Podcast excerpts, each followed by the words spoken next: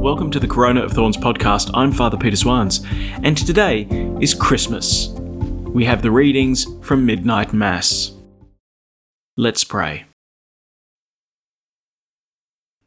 In the name of the Father, and of the Son, and of the Holy Spirit. Amen. Let us pray. O God, who have made this most sacred night radiant with the splendour of the true light, grant, we pray, that we, who have known the mysteries of his light on earth, may also delight in his gladness in heaven, who lives and reigns with you in the unity of the Holy Spirit, God, for ever and ever.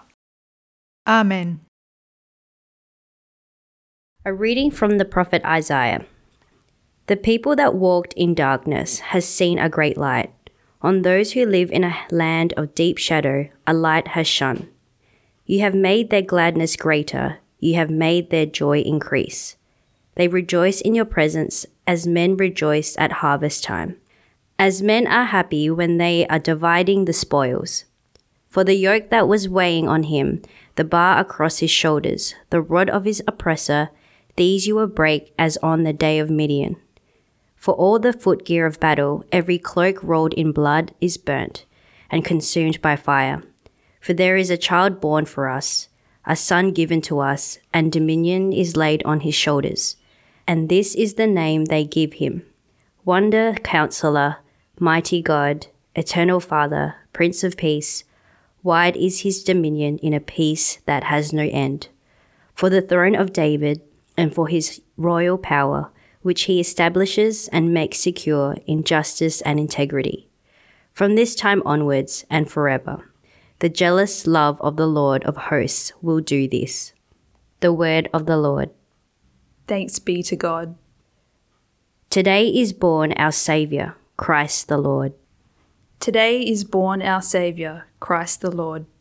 O sing a new song to the Lord, sing to the Lord all the earth. O sing to the Lord, bless his name. Today is born our Saviour, Christ the Lord. Proclaim his help day by day. Tell among the nations his glory and his wonders among all the peoples.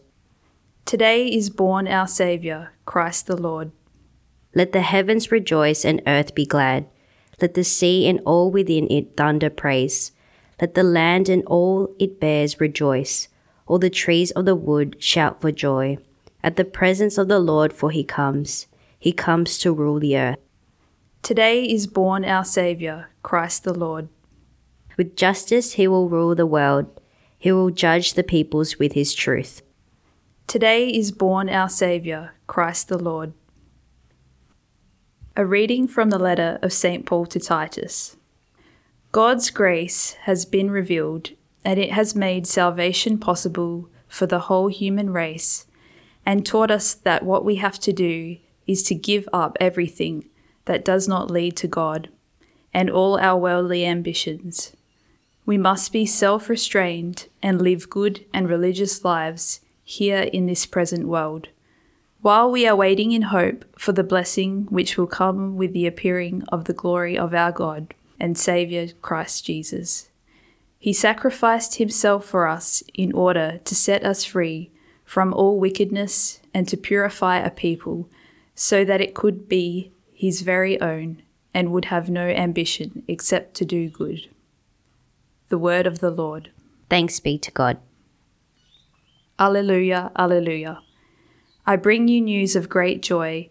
Today a Saviour has been born to us, Christ the Lord. Alleluia. The Lord be with you. And with your spirit. A reading from the Holy Gospel according to Luke. Glory to you, O Lord. Caesar Augustus issued a decree for a census of the whole world to be taken. This census, the first, took place while Quirinius was governor of Syria, and everyone went to his own town to be registered. So Joseph set out from the town of Nazareth in Galilee and travelled up to Judea to the town of David called Bethlehem, since he was of David's house and line, in order to be registered together with Mary, his betrothed, who was with child. While they were there, the time came for her to have her child, and she gave birth to a son, her firstborn. She wrapped him in swaddling clothes and laid him in a manger, because there was no room for them at the inn. In the countryside close by, there were shepherds who lived in the fields and took it in turns to watch their flocks during the night. The angel of the Lord appeared to them, and the glory of the Lord shone round them. They were terrified. But the angel said, Do not be afraid. Listen, I bring you news of great joy, a joy to be shared by the whole people. Today, in the town of David, a Saviour has been born to you. He is Christ the Lord. And here is a sign for you you will find a baby wrapped in swaddling clothes and lying in a manger.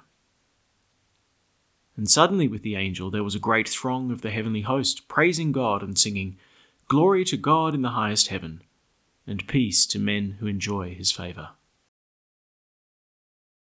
The Gospel of the Lord. Praise to you, Lord Jesus Christ. I don't know, maybe it's kind of stupid for a priest to say this, but I love Christmas. I can't get enough of the Christmas crib. You know, I love looking at the magnificent scene of Mary receiving her child for the first time and, you know, just Joseph looking on proudly. And it blows my mind to stop and think about what's exactly happening in that moment.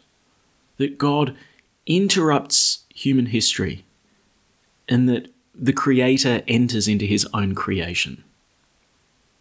God takes human nature. He's born just like you and me. I mean, on Sundays in the Creed, we say, through him all things were made. And now, he becomes one of those things that are made. A tiny, tiny baby. Just think the God who created the infinite expanse of the universe is himself now wrapped up in swaddling clothes, lying in a manger. This is God who possesses all wisdom and truth itself. He receives two parents who will teach him. God, who is all powerful, becomes a defenseless little baby. And, you know, when I stop in front of the crib and think about these things, I can't squeeze it in my mind. It's a mystery that's too broad and it, it's too bright. It's just, it's hard to be able to receive it all. And so I find myself often just smiling and saying, Thank you, Jesus. But I tell you what makes Christmas extra special. And, you know, it, it doesn't happen every year, of course, but when you've got a new member in the family, when you've got a little baby to kind of hang on to and hold, that little nativity scene, it becomes flesh and blood. And I don't know, I suppose it's a common experience because you hear people say it all the time, but you know, after a while, you, you, you take a newborn into your arms and, and it's like, I forgot how tiny babies really are. Those, you know, minute little fingers and toes, the delicate little nose and mouth, and tiny eyelashes. And then, of course, the baby opens his mouth, starts screaming, and that's when I hand it back to mum. But it becomes a beautiful meditation on the way that God entered the human family, not as a conquering military king with trumpet and fanfare, but in the modesty of a stable and in the humility of a newborn child. There's something so precious in that gift of a child, and you know, everyone wants to have a hold, right? Um, and I imagine that it must have been similar among the shepherds. You can just picture them all wanting to have a hold of the baby Jesus, marveling at how they too had forgotten just how tiny newborns really are. And, you know, I suppose I want to be there too. you know, I want to be there with Mary and Joseph and the shepherds as they welcome God Himself into the human family. It's a bit schmaltzy, I suppose, but don't you just want to have a cuddle? And it seems a shame that, you know, we're about 2,000 years too late. But still, although the event of Christmas happened long ago, I think it would be a mistake simply to relegate it to history and to hold it at arm's length. Because here's the thing Christ is present, truly present, here and now among us in a tangible way in the Eucharist. He's present under the form of bread and wine in no less real a way than he was present to Mary and Joseph and the shepherds. To meet Christ, you don't need to be in Judea in the year zero, because he is still Emmanuel, God with us. That didn't change. And there are some interesting little hints in the Christmas story that tell us that the Eucharist is precisely how Jesus would remain among us. Now, we all know that Jesus was born in the city of David, in Bethlehem. Now, when you break down the name in Hebrew, Beth means house and Lechem is bread. The name of the town where Jesus is born, Bethlehem, literally means house of bread. Now, Christ will proclaim during his public ministry that, you know, I am the bread come down from heaven. Whoever comes to me will never be hungry. Whoever believes in me will never thirst.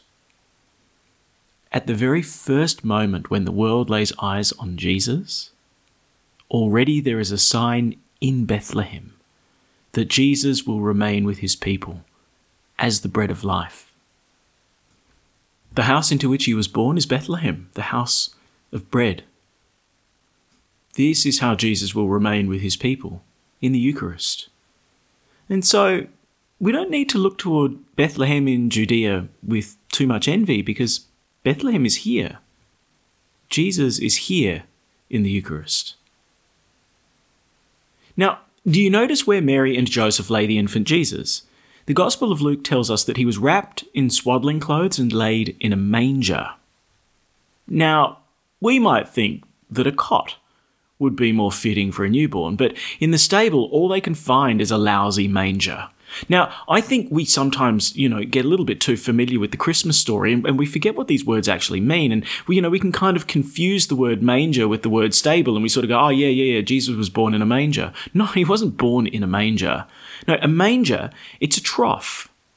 It's an open box where animals would come and find their food if you've got any of the Italian language in the recesses of your brains, you probably know one word mangiare, to eat. That's what the manger is. It's a place where you go to find food. The fact that Mary and Joseph lay Jesus in a manger is no accident. In fact, it's almost a shocking reality because when we arrive at the manger, we, in fact, are the animals who find their food. We discover there what? The newborn body of Christ. We discover the food which will nourish us into eternal life. The manger is where animals go to be fed, and that's where we find Jesus in the flesh. In Bethlehem, the house of bread, we receive the bread come down from heaven, which is Christ the Lord. In his public ministry, Jesus declares, My flesh is real food, my blood is real drink. He who eats my flesh and drinks my blood lives in me, and I live in him. You know, over the last couple of days, I've had a prayer stuck in my head. Last Sunday, the fourth Sunday of Advent, this was the prayer that every Roman Catholic priest in the world prayed at Mass. So, after the priest has received the bread and offered it and, and prepared the chalice, poured in the water and wine, and done the prayer of offering for that, the priest prays the prayer over the offerings. Um, and it's something that changes uh, from Mass to Mass. Uh, and so, you know, for the fourth Sunday of Advent, this is what it was. May the Holy Spirit, O Lord, sanctify these gifts laid upon your altar, just as he filled with his power the womb of the Blessed Virgin Mary, through Christ our Lord. So it kind of struck me, right? Like a comparison is being made there between the altar and the womb of the Blessed Virgin. The, Listen again. He says, May the Holy Spirit, O Lord, sanctify these gifts laid upon your altar. That's the bread and wine, right? That's what's just been prepared. But then it goes on, just as the Holy Spirit, right? Just as he filled with his power the womb of the Blessed Virgin Mary. Now, I think in order to feel the full weight of that prayer, we need to slot in another little piece of scripture. If you remember, there's the most important moment when the Archangel Gabriel announces to the Virgin Mary that she'll conceive Jesus in her womb. And Mary asks the angel, How can this come about since I'm a virgin? Now, fair question, right? And listen to the answer that the angel gives The Holy Spirit will come upon you, and the power of the Most High will cover you with its shadow. Mary conceives her son, Jesus, by the power of the Holy Spirit. He overshadowed her with his power, and Jesus came to be in her womb. It's a truly miraculous event, Now listen to this prayer again. May the Holy Spirit, O Lord, sanctify these gifts laid upon your altar, just as he filled with his power the womb of the Blessed Virgin Mary. What we prayed in the church last Sunday is truly incredible and it touches on the very heart of the Eucharist. Just as the Holy Spirit overshadowed Mary and filled her womb with his power, causing the body of Christ to become present within her, that same Holy Spirit would overshadow the altar and cause the body of Christ to become present in the gifts of bread and wine. And so the work of the Holy Spirit during the Mass makes Jesus present in the Eucharist in the same way that the work of the Holy Spirit made Jesus present in Mary. Now take a moment to think about that for a second. The church is Bethlehem, the house of bread. The sanctuary is a stable. The altar is a manger. And Jesus is laid upon the altar, all wrapped up, not in swaddling clothes, but this time he's wrapped up in the appearances of bread and wine.